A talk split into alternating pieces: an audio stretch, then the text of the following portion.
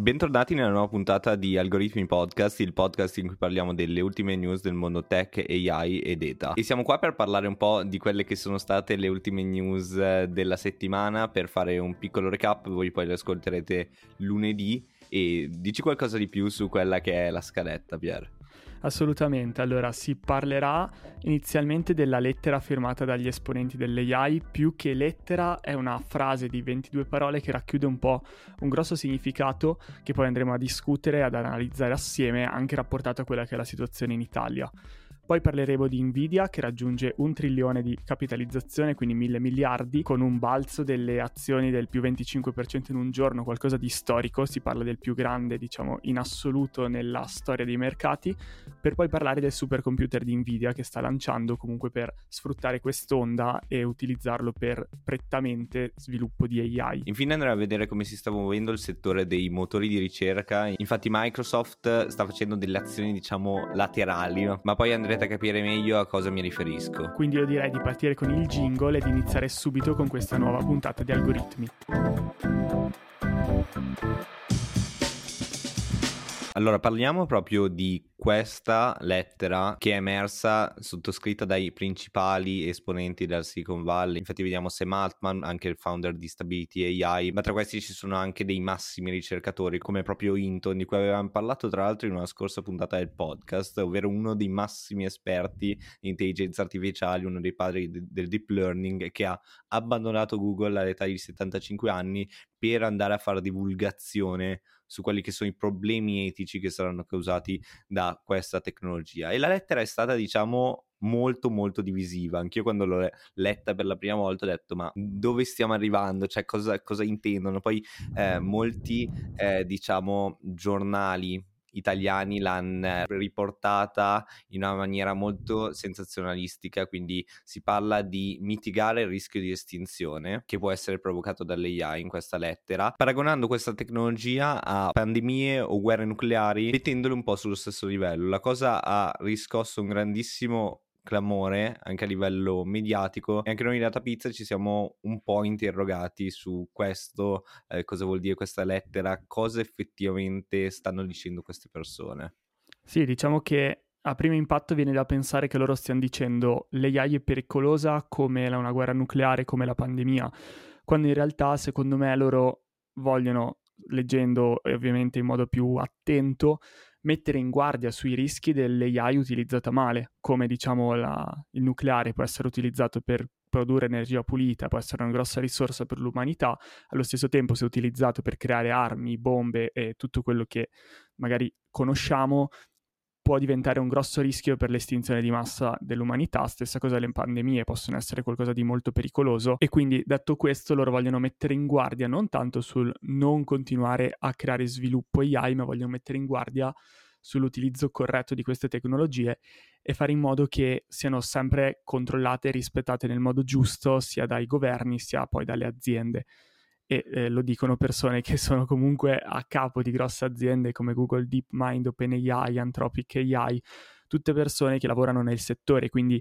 per loro sarebbe tirarsi la zappa sui piedi, dire non sviluppiamo più AI, ma anzi vogliono fare un passo, diciamo, anticipato e andare a dire noi stiamo sviluppando la tecnologia, però voi dovete sviluppare dei sistemi per cui questa tecnologia sia regolamentata. Secondo me è questo un po' il senso da dare, a differenza esatto. dei giornali che magari l'hanno un po' presa come un pericolo o qualcosa su cui fare notizia. Esatto, la cosa su cui crediamo anche tanto, tanto noi con il lavoro che facciamo anche di divulgazione proprio di queste tematiche che facevamo già in tempi non sospetti, un po' anche come nasce da pizza, è proprio quella di creare consapevolezza nelle persone dell'utilizzo di questa tecnologia, sia chi la utilizza in maniera attiva, ma chi tra virgolette, la subirà in una maniera più passiva. Quindi oggi ci rendiamo conto che chi parla di queste tecnologie e conosce, è tra virgolette, spaventato dalla crescita dirompente che c'è stata negli ultimi sei mesi dall'avvento di ChatGPT, eccetera, eccetera, è solo probabilmente l'1% della popolazione italiana, parliamo, o forse ancora di meno. E quindi c'è tutto un restante 99% che effettivamente rimane poi indietro quando si parla di queste tecnologie. Non saprà, per esempio, distinguere un deepfake o da un non deepfake, ma solamente perché non avrà neanche l'idea di cos'è un deepfake. Quindi ci troviamo in un momento storico dove l'informazione, riuscire a parlare con altre persone, qualsiasi tipo di persona e cercare di parlarci in una maniera positiva diventa sempre più importante e fondamentale. Sì, quindi anche noi con, con Data Pizza lo stiamo facendo, lo stiamo facendo più, più, che mai in questo periodo proprio per riuscire a dare degli input positivi, perché è ovvio che quando c'è una tecnologia nuova, qualcosa di nuovo da approfondire, la società lo vede come un pericolo, perché diciamo nelle masse il cambiamento è sempre visto come qualcosa di pericoloso e da evitare, quando in realtà se il cambiamento è positivo, perché no? Il fatto che il cambiamento molto spesso porta, diciamo, come, come diciamo, cosa negativa il fatto di doversi informare, imparare, formarsi su nuove tecnologie e quindi qua va un po' contro la pigrizia che magari le persone hanno, è più facile puntare il dito tante volte, ma lo esatto. vediamo anche un po' da, dal lavoro di divulgazione che facciamo e un po' dalle preoccupazioni che le persone ci, ci mettono davanti. Esatto, quel, il lavoro che noi facciamo è proprio un po' dal basso, cioè spingiamo dal basso, facciamo tanta massa, tanto rumore, eh, ma soprattutto tanto segnale anche perché poi c'è queste cose qua. C'è questo trade-off comunque da dover mantenere, quindi una rigorosità di un certo tipo, ma anche riuscire ad aprirsi sempre a più persone possibili con un linguaggio semplice, però ovviamente tante cose si possono muovere dal basso, ma poi devono arrivare in alto o meglio ancora se sono smosse dall'alto. Infatti una notizia proprio di pochi giorni fa è stato questo discorso che un senatore proprio in Italia ha fatto, mi sembra che stesse discutendo di una, non so se era una proposta di legge o una sorta di consultazione, eh, comunque stava leggendo questo testo, ha finito, concluso questo testo e una volta che si è ritrovato alla fine ha detto fermiamoci un attimo, tutto questo testo l'ho scritto tramite intelligenza artificiale con ChatGPT eccetera eccetera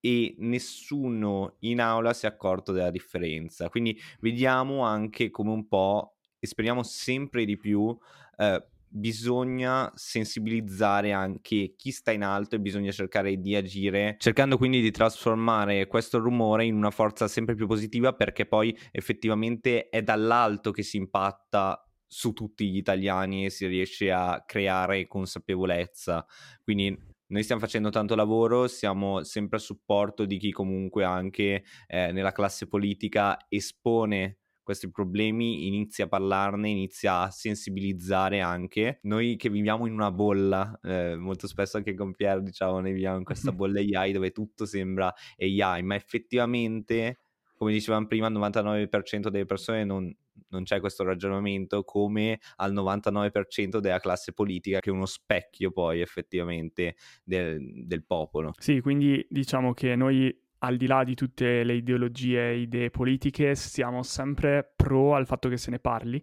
che se ne parli in determinati contesti, quindi il fatto che questo parlamentare abbia solo parlato di ChatGPT all'interno comunque di un contesto istituzionale, al di là di, diciamo, da, della scelta, è qualcosa di positivo per noi perché va a puntare il dito verso qualcosa che dovrebbe essere considerato dal nostro punto di vista di più, perché non perché lo diciamo io Alessandro, ma perché lo dicono delle persone come Bill Gates, persone che sono Sam Altman, CEO di OpenAI, Joshua Benjo, che ha inventato buona parte di quello che, che oggi è il deep learning e tutto ciò che utilizziamo e che ci permette di creare questi modelli generativi, quindi insomma bisognerebbe porre dell'attenzione anche a ciò che succede a livello globale e poi portarlo nel nostro paese e questo non può che essere un primo passo verso una conoscenza sempre più approfondita dell'AI, dei suoi rischi, dei suoi benefici e della sua integrazione nella società del futuro. Ma passiamo invece alla seconda news, una news che ha fatto sicuramente più scalpore e ha fatto tanto parlare di sé, anche se poi effettivamente viene da un'azienda semi sconosciuta. così, così è stato detto, ma così non è, infatti parliamo di Nvidia, che è diventata una delle poche aziende a livello mondiale ad arrivare a una capitalizzazione di mille miliardi. Mille miliardi che per chi non fosse familiare molto con la finanza significa proprio il valore totale delle, delle azioni della compagnia, quindi il valore dell'azienda tocca questa soglia che è critica perché pochissime aziende ci sono riuscite nel corso degli anni, per esempio c'è riuscita Google, c'è riuscita Microsoft, e c'è riuscita Apple che ha toccato quasi 3 trillion diciamo nel, nel suo picco e quindi è una pietra miliare che ovviamente va celebrata da parte di Nvidia, da parte di questa azienda che diciamo è stata definita da alcuni articoli italiani semi sconosciuta ma che in realtà sta cambiando il mondo ormai da decine di anni. Ma detto questo andiamo un po' ad approfondire il come, perché è arrivata questa cifra e cosa sta costruendo Nvidia, perché penso che sia qualcosa di interessante al di là poi del prezzo delle azioni. Nvidia sicuramente negli ultimi anni ha cavalcato tanti trend che vanno sicuramente dalla parte gaming, dalla parte computer graphics, fino ad arrivare a tutta l'ondata crypto, web3, dove comunque le GPU sono sempre state fondamentali per il mining di criptovalute, però anche tutta la sfera AI, quindi diciamo che i trend li sta cavalcando tutti grazie al fatto che le GPU sono uno strumento fondamentale soprattutto eh, al giorno d'oggi sia per il gaming, sia per la parte, come ho detto, cripto, sia per la parte di allenamento e di training di modelli di AI. Quindi pensiamo a ChatGPT, a tutti i modelli generativi, questi usano davvero tanta potenza dato dalle GPU e queste GPU hanno il vantaggio a livello tecnologico di poter parallelizzare una serie di calcoli, per esempio nelle reti neurali, che portano a un training molto più veloce, ma anche un output molto più veloce. Questo, diciamo, le ha portate a diventare un punto di riferimento e ad oggi quando si pensa a una GPU si pensa a Nvidia e non si pensa a tanti altri player nel mercato, questo ha portato a una dipendenza di tante big tech ovviamente da questa azienda e questo ha portato le vendite e i sales e il fatturato di questa azienda a crescere di molto. Esatto, se lo vogliamo vedere magari come una piramide, vediamo alla base proprio Nvidia e tutto lo stack eh, hardware che poi fornisce alle aziende, sopra tutte le aziende AI che poi stanno sviluppando mhmm, parlo di aziende AI, proprio di aziende che sviluppano i modelli, che mm-hmm. come, dice, come, come dicevamo sempre di più diventeranno una commodity, quindi anche questi saranno qualcosa di, che sarà nelle mani di pochi e che verrà offerto come con API ad altri che costruiranno on top questi modelli. Quindi possiamo vedere la piramide in questo modo e è, ha molto senso che Nvidia stia raggiungendo questi traguardi assurdi, perché proprio alla base di tutti questi business che poi vanno a costruirsi sopra. Assolutamente, e come abbiamo detto a livello monetario è cresciuta negli ultimi sei mesi del 168%, quindi sicuramente ha avuto una crescita spaventosa e eh, diciamo che l'ultimo balzo in avanti che l'ha portata a un più 25% quasi in un singolo giorno a livello di prezzo delle azioni è stata una combinazione tra un weekend dove un keynote, quindi diciamo una presentazione di Nvidia, ha fatto vedere tantissime applicazioni assurde, nuove, diciamo, di ricerca e sviluppo interno all'azienda. Ovviamente anche loro si occupano di creare nuovi modelli, nuovi sistemi, nuovi prodotti. Sicuramente però non sono stati solo i keynote e le novità a diciamo, essere apprezzate dagli investitori e quindi i risultati del primo quarter sono stati 7-19 miliardi, cresciuti del quasi 20% sul quarter precedente e si pensa secondo gli analisti che si arrivi a 11 miliardi nel primo quarter del 2024. Quindi diciamo è una crescita esponenziale che è difficile trovare in un'azienda così strutturata. È una crescita forse quasi da startup che sta crescendo un sacco. Sicuramente per quello che ha detto Alessandro, cioè per il fatto che tutto sta alla base delle GPU e che Nvidia è ma- la maggior produttrice di questo tipo di hardware, ma soprattutto anche per il fatto che stiano lanciando prodotti, lanciando tecnologie lasci- e lanciando per esempio anche un supercomputer di cui parleremo proprio a breve. Si confermo Pier che è una crescita veramente spaventosa, soprattutto per un'azienda strutturata come Nvidia che sta un po' altro che startup, cioè proprio startup in una fase di esplosione di scale up, quindi è sicuramente molto interessante, vedremo quanto crescerà ancora è una stock che io non ho fondamentalmente nel mio portafoglio ma che vorrei avere.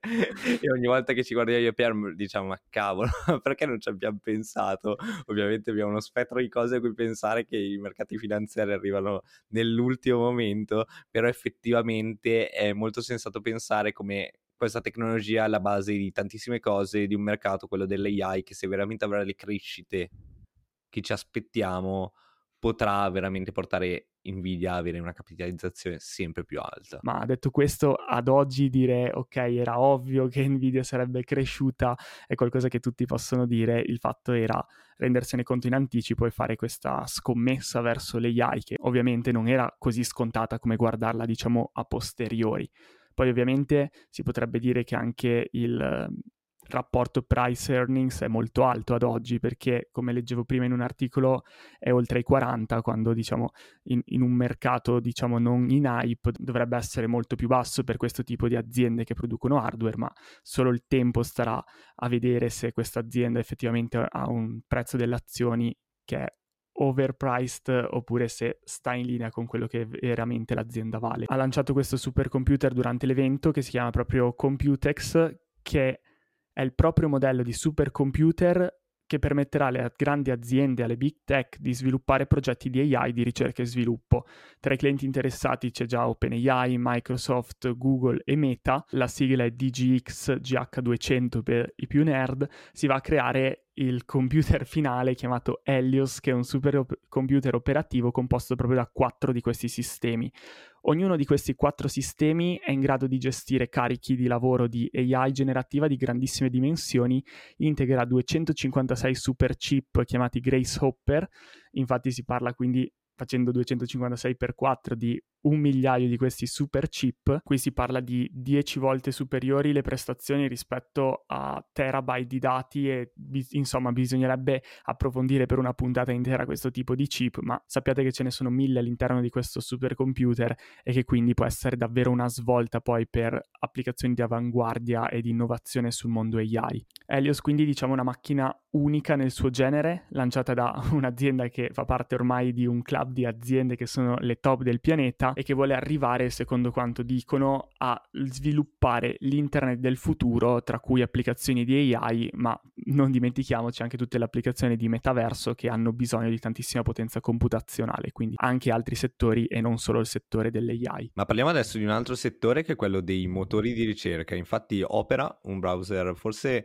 sconosciuto ai più, che era andato un attimo in hype quando c'era la cosa, cioè GPT è stato mandato dall'Italia, usiamo le VPN, tanti usavano Opera che aveva direttamente una VPN integrata per accedere poi a ChatGPT, ha annunciato la sua AI chiamata Aria e la peculiarità è molto simile poi a quello che fa effettivamente Bing con l'AI, è che questa è stata sviluppata proprio insieme ad OpenAI, quindi Microsoft che come sappiamo è uno dei principali investitori in OpenAI va ad aiutare altri motori di ricerca potenzialmente competitor di quello che è Microsoft Edge, quindi il motore di ricerca di Microsoft, nello sviluppare dei propri sistemi AI, forse un po' pensando a erodere quella che è la quota gigante del mercato che ad oggi ha Google, però che allo stesso tempo quest'ultimo sta andando molto a rilento nello sviluppo di Bard e nell'integrazione con i principali sistemi. Sì, infatti eh, faceva ridere questa cosa che leggevo, il fatto che Google con Google Chrome sia uno dei pochi browser che ad oggi non ha delle funzionalità AI all'interno quindi diciamo ci sono mille plugin, però Google ancora non ha integrato nulla all'interno della versione diciamo standard di Google Chrome. Io dall'inizio di questa storia di intelligenza artificiale all'interno dei motori di ricerca sono sempre spaventato da quello che potrebbe fare Google. Secondo me è lì un po' dormiente che sta sperimentando, però arriverà con qualcosa di veramente grosso, anche se ci sono stati già diversi fail, quindi anche internamente diventa difficile gestire il tutto, però sono sicuro che sulla verticalità, soprattutto del motore di ricerca, che è uno dei motori di ricerca che penso ancora ad oggi us- utilizziamo tutti, io personalmente utilizzo Google, anche se in Bing c'è l'AI, eccetera, eccetera, sarà veramente qualcosa che che, che, potrà cambiare quelle che sono le regole che oggi ci sono nel gioco. Ma detto questo, direi che è stata una puntata molto densa. Anche oggi, diciamo, siamo stati molto colpiti dalle nuove news che ogni settimana arrivano. Non c'è una, stata una settimana da quando abbiamo iniziato questo podcast dove si è rimasti a corto di notizie e vediamo che tutto sta cambiando molto velocemente e per noi è anche un onore poterci informare e rimanere al passo con tutte queste tecnologie, soprattutto perché anche per il lavoro che noi facciamo, ma per il lavoro di qualsiasi tecnico o di appassionato del mondo tech e startup sia fondamentale capire in che direzione va il mercato per offrire sempre delle soluzioni innovative poi all'interno di prodotti e servizi. Quindi noi vi invitiamo come al solito a lasciare 5 stelle su Spotify se la puntata vi è piaciuta per supportare il nostro progetto, a lasciare un like o seguirci se stai guardando dal canale YouTube questa puntata e ovviamente di commentare consigliandoci nuovi argomenti, nuovi spunti. Un'altra cosa che volevamo dire io Alessandro, non so se sei d'accordo, il fatto che nei prossimi mesi sempre di più ci saranno anche altre persone insieme a noi a portare avanti questo podcast. Magari racconta in brevissimo il perché. Sì, allora Data Pizza sta crescendo molto anche a livello di organico per tutte le attività che poi facciamo con aziende anche proprio a livello di piattaforma, quindi stiamo inserendo sempre più persone e tante di queste anche si, fanno, si hanno ruoli differenti all'interno, magari non sono proprio una content creation e lato stretto proprio di lavoro, però sono persone che già esprimono, si esprimono sui social e quindi è molto interessante poi coinvolgerle e magari fare una tavola a qualche personaggio in più anche in algoritmi. Quindi fateci sapere anche questo se vi potrebbe interessare anche un po' di ricambio rispetto a me e Pier che dopo stufiamo. Ecco. Sì, per avere più opinioni, più teste che pensano sulle stesse news, magari se c'è una news particolare in cui una persona è molto informata, perché non far parlare un esperto in questo caso, no? Quindi detto questo, noi vi salutiamo, vi diamo appuntamento alla prossima puntata di Algoritmi, dove siamo sicuri ci saranno delle news altrettanto interessanti. Ciao a tutti. Ciao.